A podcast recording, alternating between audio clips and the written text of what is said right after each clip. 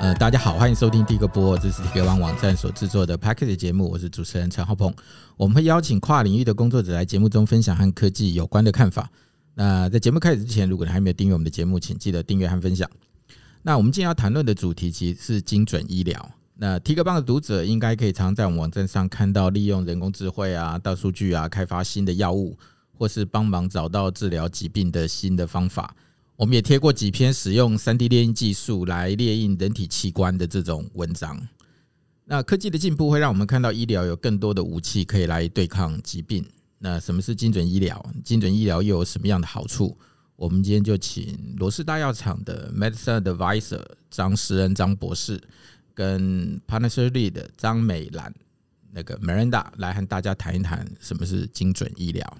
那欢迎两位，要不跟大家打个招呼啊？嗨，大家好，我是罗氏药厂的张诗恩。哎，你们登记的中文名字明明是罗氏大药厂啊？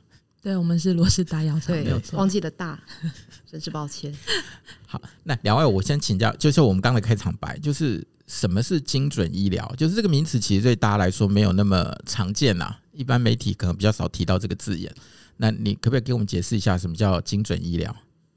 嗯，那我先介绍介绍一下，就是说，呃，过去我们比较常听到的精准医疗，可能只是单纯在泛指说，如果我们先这个 term 比较常听到是在癌症治疗领域。那癌症里面呢，当病人找到一个特定的基因突变的时候，它对应的标靶药物，那给予这个对应的标靶药物，我们就把这样子的一个治疗叫做是一个精准医疗的一个示范。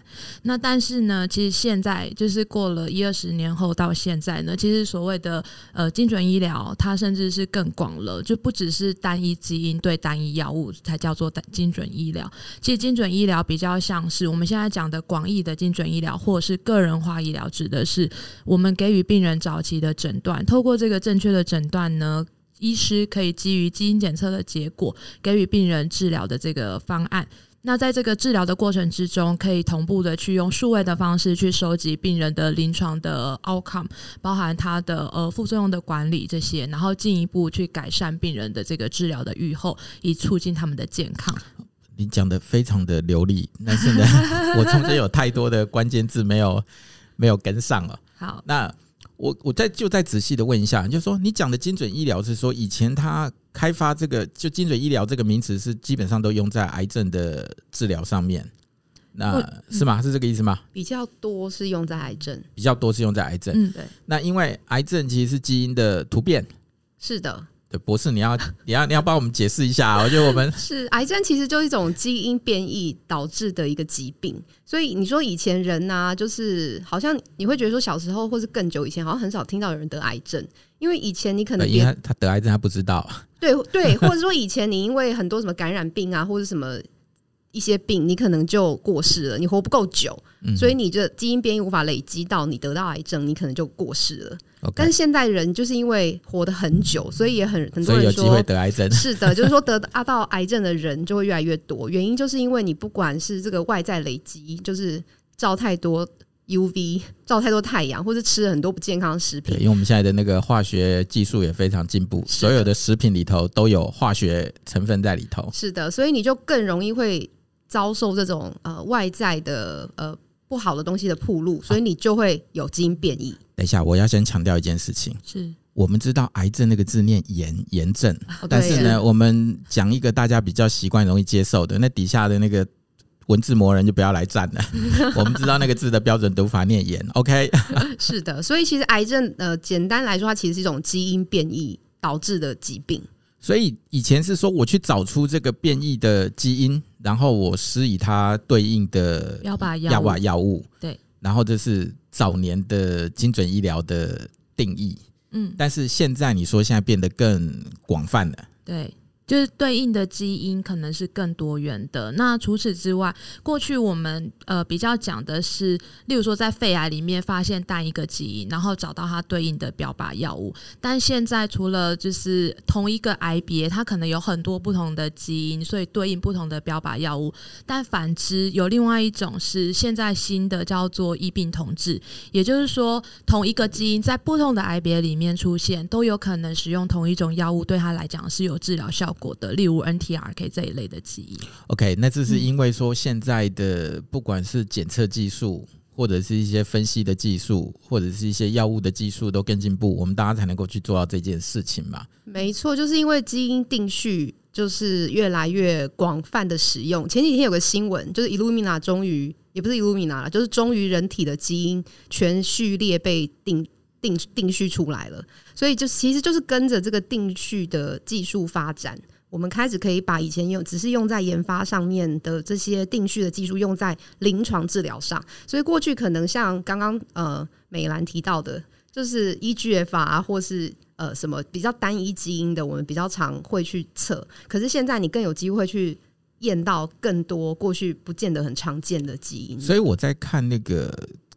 看一些相关的资料的时候，他说精准医疗又叫个性化医疗、个人化医疗、个人化医疗。嗯，那他的他的意思是指说，即使是同一种癌症，在每个人的身上，他能够去被影响的东西也不一样吗？还是怎么说？嗯。精准医疗跟个人化医疗还有一个比较大的差别，就是我刚刚提到的，我们在基因检测之后，医师给予一个治疗计划嘛。嗯、那在治疗开始的过程之中，其实包含基因检测的结果，就会开始做资料的收集。那每个人用药的反应。可能都不一样，okay, 对。那基于你的个人的资料，医师可能可以给予从这个得到你的个人资料里面去给予你一些治疗的进一步的建议。Okay, OK，那这个是非常有个人化差异的。因为有些人花生很好吃，有些人吃了会过敏会死掉的。对，所以所以或是有些人反应对药物反应很好，嗯，有些人可能反应不是那么的好，嗯，有些人副作用很严重，可是有些人没什么副作用。OK，因为我本来要问说精准医疗的好处是什么？嗯 那显然它的好处就是会让你的病好得更快，应该说，然后不要吃到不该吃的药，是这个意思吗？有这样的期待啦，希望就是透过精准医疗，然后或者说个人化治疗的部分，可以让你在面对你的疾病的处置上是更，就是更合乎你这个人所需要的。对对对。其实讲到个人化，大家就应该知道了啦。是的，是的，定制西装一定比。外面买的合身嘛，所以这是一套专门为你做出来的治疗计划，那一定会适合你个人。但只是说我们在做这些，呃，我我们今天听到的其实就精准医疗这这四个字。可是刚才刚才我们的谈论里头又不断的牵扯到基因基因定序，那它的整个完整的流程其实是应该要怎么做？就是一般的民众如果他今天。参与所谓的精准医疗或使用精准医疗，那它的它的整个流程会是会是什么样子？嗯、呃，我先从我现在再稍微定义一下精准医疗这个 term 好了，嗯嗯嗯，就是我们刚刚一开始讲到说，过去可能比较会应用从癌症这个疾病领域开始，那其实呃，精准医疗或是个人化医疗，其实不仅限于癌症。就是未来可能像我们公司未来，例如说有眼科的产品，例如说有呃 Parkinson 的产品，这些其实也都是会可以套用到个人化医疗。也就是说，它会基于你的个人的用药的一些呃疗效或者是一些副作用，提供医师进一步的资讯，然后帮助你做疾病的管理，让你有更好的疾病的治疗。那所以精准医疗是从癌症这个领域是先开始，但不仅限于癌症，这个是第一个步。部分，那所谓个人化医疗的完整流程，就像我们刚才所提到的，呃，当医师，如果我们先从癌症精准医疗来讲好了，医师一开始给予病人一个正确的这个基因检测。然后基于这个基因检测的结果，给予制定病人的治疗计划。那在病人治疗的过程之中呢，同时去收集病人的治疗的数据，以及做这个呃疾病的监测。然后基于这个数据的结果呢，再去做进一步改善病人治疗的预后。那这整个一个过程呢，我们可以把它称作是一个个人化医疗的一个完整流程。那你大概就可以试想，当今天一个癌肺癌的病人好了，他走这个流程。的时候，可是到某一个阶段，他用药可能会面临用药无效的一个情形。嗯、那当他用药无效的时候呢，可能就会必须会建议他再次接受呃下一次的基因检测的治疗，然后就会进入下一个 cycle。所以这个资料是持续累积的，就是否以你个人来讲的话，你的资料从你得癌症的那一刻开始，然后不论你使用到第几个治疗，它就是资料是持续累积的。所以它的一开始就是你得先去要做一些基因检测，是这个是这个是这个个人化医疗的一个前提。是的，是的，就是他先会有一个诊断的部分。嗯、那现在如果你因为刚刚提到癌症是基因的一个疾病嘛，所以你要更精准的话，就是可以聊对于你自己身上那个肿瘤去做一个定基因的定序，你可能就知道说啊，现在有什么基因的变异。只是说这个癌症它是异质性的，而且可能针对治疗之后，它又会有不同的基因变异，有时候会有一些抗药性的基因出现。嗯、那呃，刚像刚刚提到的，如果你在发现这样状况的时候，你可能又再需要另一次的基因检测的结果，才可以帮助你在拟定下一次治疗的这一个方针。那基因检测一般的民众需要做什么？抽管血？基因检测过去呢，它其实都是拿你的这个切片下来这个肿瘤的组织去做，嗯、然后我们说是组织切片，然后去去做。那医疗剧里头常看到 啊，对，是的，是的，就是你就是手术或 或者是说你切片下来的这个这个呃这个肿瘤的简体，你就可以拿去做基因的检测。不过现在的确是有比较新的技术，叫做液态切片，是用抽血的方式。那呃，就是测里面的所谓的游离的 DNA，cell-free 的 DNA，那里面可能就是来自有可能来自于肿瘤的这个 DNA 也会在里面。其实这个概念也不难想象，因为大家都知道现在那个。妈妈怀孕的时候，以前不是一定要抽羊水去测那个那个小孩的一些基因的状况吗？唐氏症啊或者什么的。可是后来就有这个母血的检测，你就不用直接去抽那个羊水，你可以用抽妈妈的血，你就会知道那个宝宝的一些状况。那其实。液态切片也是类似的概念，就是当一个病一个癌症的一个病人，如果你抽他的血的话，他其实也可以去分析里面的一些数据，然后知道你现在肿瘤的一个状况。但是我现在的问题是说，我们现在平常在医院看病啊，很多人就常常在做抽血的这个动作，但基本上他不会去做到这个所谓的精准医疗里头的基因检测嘛？这个是另外的一个，这个是另外的一个医疗行为，还是他需要被告知，还是他需要被？被被被怎么样？不然抽血我们常常抽啊。是的，这的确就是嗯，还没有就是说呃，包含在我们常规的医疗的这个检测里面。那主要原因当然是因为它是一个自费的项目。Okay, okay. 我们现在健保目前还没有给付这一类的检测，所以通常是医师如果觉得有需要，他可能会跟病人讨论。那病人也同意这个费用啊，以及就是基因检测的一些状况的时候，他们才会去做这样的检测。那我们大家就就最关心的，那检测费用到底是多少？很贵吗？嗯，检测费用的部分其实讲个大概嘛，大家就知道一下就好。因为其实呃，检测有分为很多家公司所提供的这个基因检测的项目.然后还包含可能各医院也有自己做的基因检测。那其实要看呃病人做的基因检测，它的基因套组包含多少个基因，例如说可能呃十五到。三十个基因的可能类似呃五万块左右，Okay. 然后五十个到一百个基因的可能七万块左右，然后可能一百个基因以上的大概十万块以上这样子。OK，那平常像我们刚刚讲的癌症治疗这样子，它通常要做到多少个基因才会比较有助于医生的治疗？这是个非常好的问题，就是。啊，刚刚有提到个人化医疗嘛，所以你可以想象，现在大大概知道，就人体大概两万多个基因，可是你你其实不需要测两万多个基因才知道说你要怎么治疗。那根据研究的话，现在大大致上可能跟呃癌症比较相关的，大约是三百到五百之间。那所以目前市售比较常见的这种所谓完整的套组，可能就是介于这个范围内。那但是有些医师。也会认为说，哎，我不见得需要这么完整的资讯，因为我现在可以选的药就是这几种。嗯哼，所以有时候医师也会有不同的想法，就是我可能只要看先看几个基因就好。那你说剩下这些两百多个基因有重要吗？那它其实还是可以帮助呃做一些呃预后啦，或者是说评估药物的反应的一些资料，或者是说在这个呃呃细胞调控里面，它其实有一些相关的基因。所以如果说做比较多，的确是可以。呃，完整的了解这个病人的状况。那但是如果说刚刚提到，毕竟经济也是个考量，所以有时候还是会有选择比较少的套组的是的的这个可能性，这样子。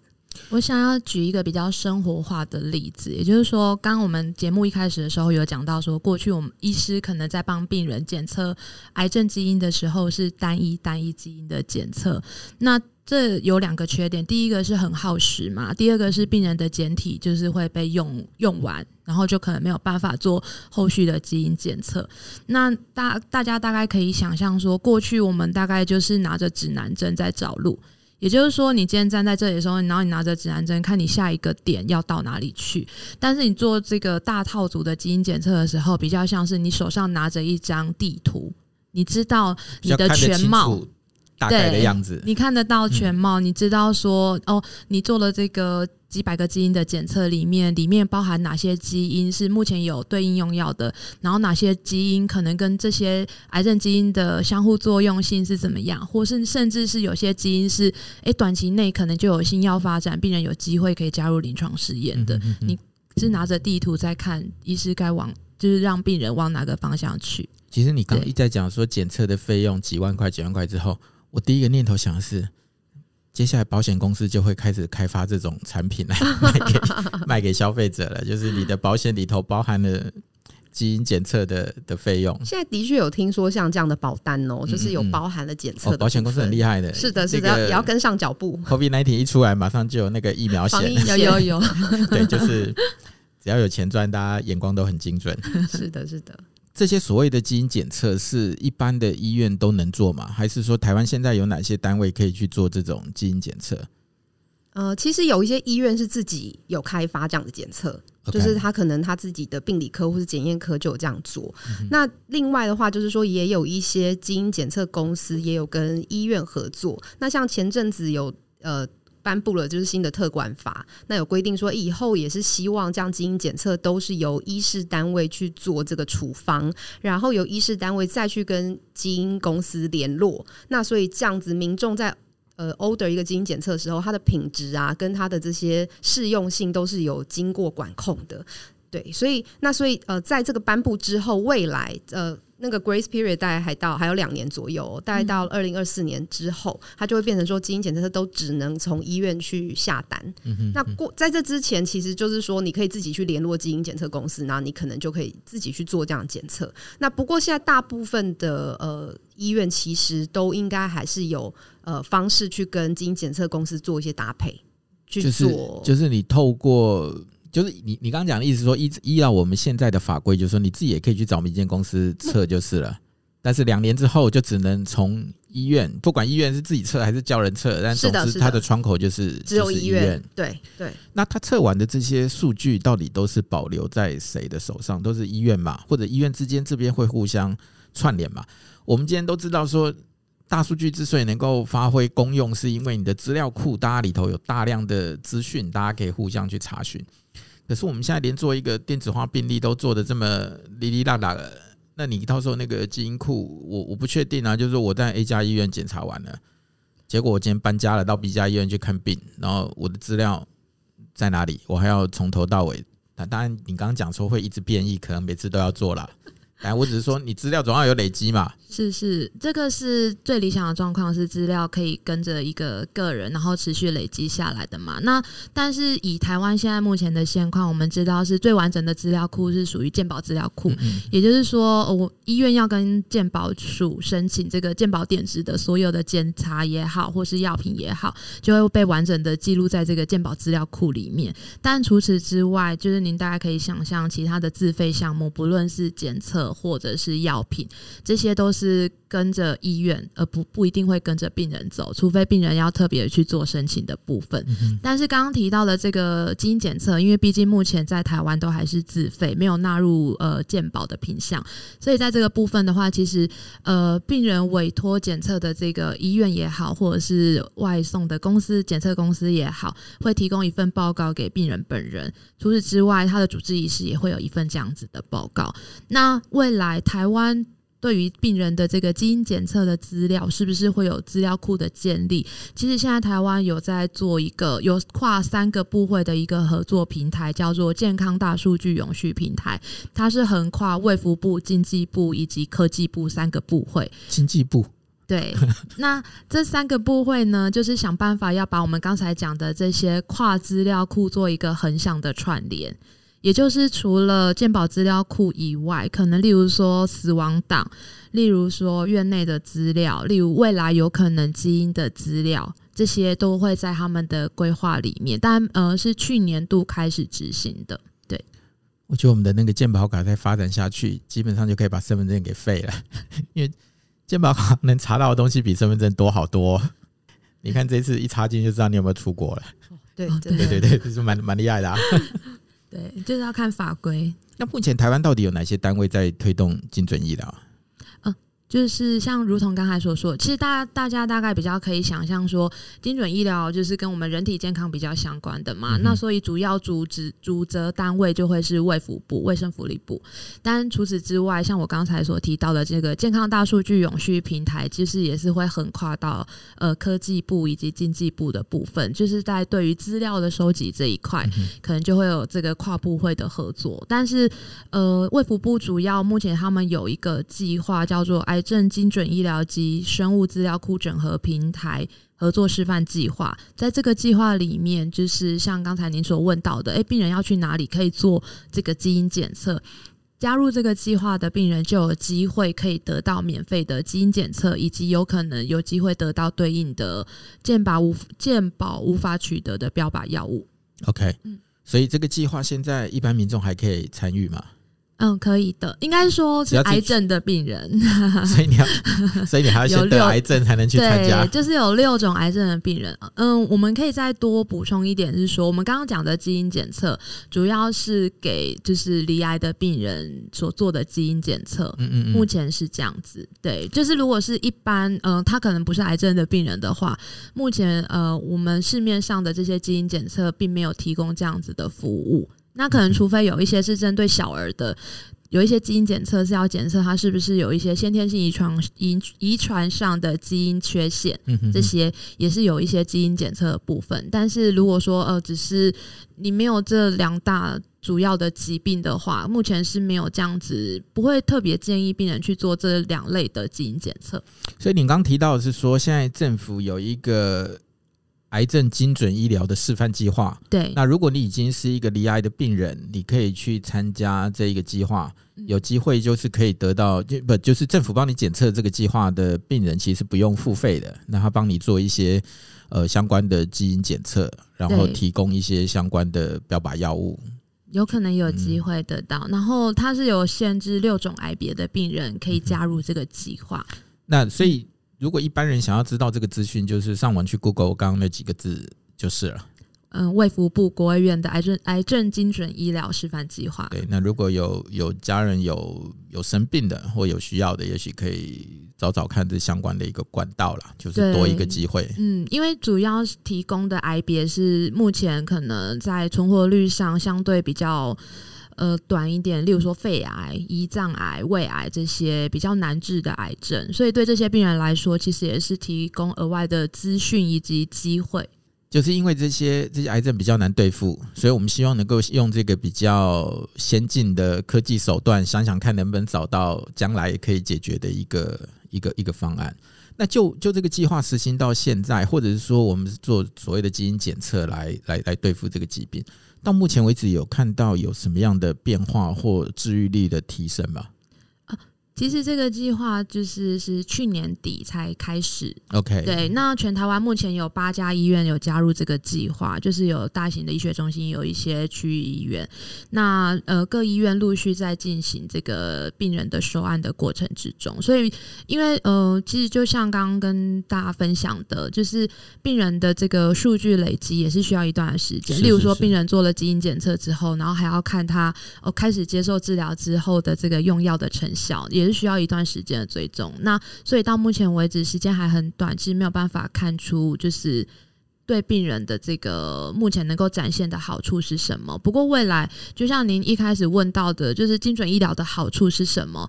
其实我觉得最重要的好处就是，我们希望透过这个精准医疗的精神呢，能够提供给病人就是最适合他的治疗方案。也就是说，避免让病人因为在这个事物的过程之中，而延误了他的治疗。神农尝百草嘛，事物对，人拼命吃，发现吃不对了，对，就再换一种。嗯，但我相信啊，因为所有的东西都一样，我有更充足的资讯，就能够帮助我下更正确的判断。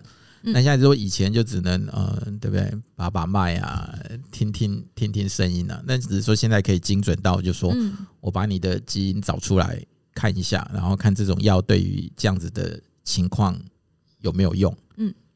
嗯。不过，虽然台湾呐、啊，我们这个计划算是还在刚开始当中啦，但其实，在很多国国外的国家，很多国家已经开始有这样的概念。然后他们也一些国家都已经有在给付像这样的基因定序在癌症病人身上，所以他们其实已经开始累积蛮多的资料。那过去在一些文献的发表上，也可以看到说，哎，其实你精准医疗的使用对病人，他的确是有办法提升他的这个呃医疗品质，然后让他们的这个疗效是有比较好的。所以这个也是期待说，呃，有更多的数据累积。那呃，也很期待说，台湾的这一个。示范计划之后，也可以有一个我们台湾自己的的资料出现。其实我终于搞懂为什么要经济部进来了，因为他他如果发现说我精准医疗的花费来治愈病人，后续的花费少于现有的现行制度这样不断的投药、不断的的的成本，那我们就应该要大力把某种的补助或者是什么移到这个这个地方来嘛。其实我在想，也不只是说对于病人哦，你在经济部进来，应该也是因为其实对于生技产业的提升也有很大的帮助。Okay, 不管是说我们对台湾自己也会有一些呃基因检测公司啊，或者是说我们台湾的制药业有可能针对台湾的一些什么资料，呃，后续去做一些药物的研发。其实未来都是对于台湾的生技产业的提升是非常有帮助的。对，因为除了半导体之外，政府不是一直希望能够在第二座护国神山嘛？是啊，希望可以早日出现。那，看起来。生技产业是政府要推动的的的部分啊。嗯，那目前在推动这个精准医疗有所谓的困难点吗？就是它的它的困难在什么地方？嗯，就是最主要是刚才有讲到说在，在呃推动精准医疗一开始最需要的是正确的诊断。那这一块就是像刚才时任所提到的，目前呃。次世代基因定序在台湾并还没有获得一个鉴保的部分，所以在呃 对普及度上，就是确实还没有办法所有的癌症病人都能够接受这个基因检测。除此之外，就更难达到，就是当病人每一次他疾病恶化的时候，还得再做一次基因检测，就会更难了。那但是像其他国家，可能他们是用呃病人部分负担，或者是由他们的私人保险。可以去 cover 的部分的话，那在这个部分相对在诊断上就可以有比较完整的资讯。所以现在台湾的问题是因为它必须要自费，所以因为经济条件的限制，我们没有办法得到那么多完整的资料库。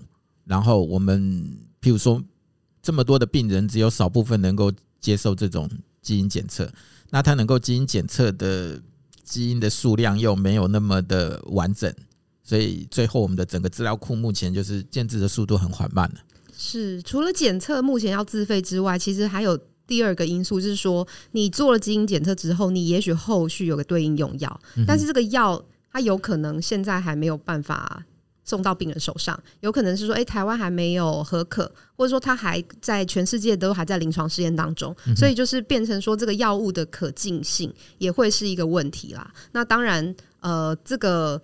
呃，台湾还是蛮不错的，因为我们前阵子有听过日本的专家在分享说，因为日本它其实没有那种恩慈疗法的一个呃管道，所以他们的病人在使用一些还未上市药物的时候的机会就会比较小。那第二个是说，日本其实也不太允许，就是说所谓的 off label，就是如果他的那个呃，他是要后生审，他如果没有。合可的这样适应症的话，其实医生如果要让病人去使用一个所谓 off label 的一个用药的话，他是需要就是经过一个比较困难的一个。一个方式，所以对于像日本的病人来说，他们虽然目前有给付次世代定序在癌症病人身上，可是他们后续会去用对应用药比例，就是好像只有十几 percent。可是如果我们听到美国的 data，美国因为它不管是一个药物管道，或者说临床试验都非常的蓬勃，所以它大致可以拿到后续有对应的药物，并且要使用的比例会达到五十 percent。所以这个除了前面检测是不是要自费？呃，以这个经济负担之外，你后续做精准医疗，你到底可不可以用到这个药？这就是另一个问题了。刚刚的问题是说，有一个药还没有经过核可，到底可不可以拿来做人体实验？这这也是一个问题。简简单讲是这样子嘛。对，对，对。那第二个是说，你能够取得这个药的方便性，跟现有的法令里头到底允不允许医生用这样的方式去治疗病人？每个国家的这个规范也不太一样。如果你去问民众，他一定都愿意啊，反正。横竖都是这样子的，多一个机会有什么不好？是是是，但是可能钱也是一个很大的考量点。如果嗯、呃，其实大家知道，就是健保署他们的每年编列的预算，然后大家就会吵说哦，不可以增加就是健保的保费啊这些。可是因为癌症的药费，它毕竟就是相对是比较昂贵的，所以在这个癌症的新药在台湾拿到健保的时程上，其实也会拉的比较长。也就是说，它可能呃，TFDA 核准了这个。新药在台湾的这个上市，但是到拿到健保中间还有一年半到两年的时间差，也就是说这段时间病人必须要用自费的方式才能够取得药。就讲到健保这个可以讨论的问题就，就 就超超出我们的范围，超级多了，你知道吗？您刚才讲到说，哎，就是要怎么样去让这个精准治疗的目的，其实是为了希望。除了对病人是更有效的治疗之外，也希望资源是更友善的被利用。那也就是说，如何让透过这个精准医疗，让这个呃基因检测也好，或是药物的使用也好，其实是没有被浪费到的，其实是长远的一个目标。对，因为你看我们现在的我们现在的健保制度，其实是很多国家所呈现的嘛，其实起码不会像有一些西方国家看个病就哇就是一大笔钱。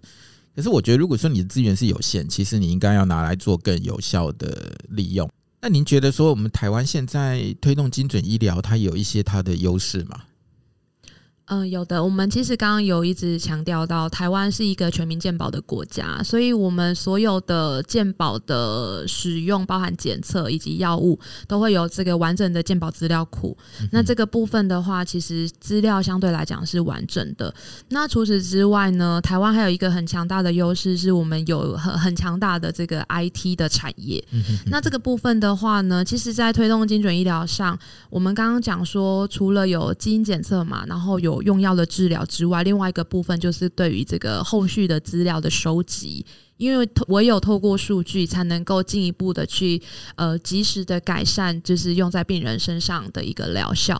那这个部分的话呢，其实台湾有很多的这个 IT 公司，可能像是呃华硕的子公司啊，或是广达，或是其他的这些呃大的这些 IT 产业，其实都有跨足到这个呃健康医疗的这个领域来，希望能够对于这个数据的这个呃收集以及统合的部分有一些处理，这样子。那刚就你说的是说这个精准医疗的示范计划去年年底才刚开始，所以这个计划其实还蛮还蛮新的。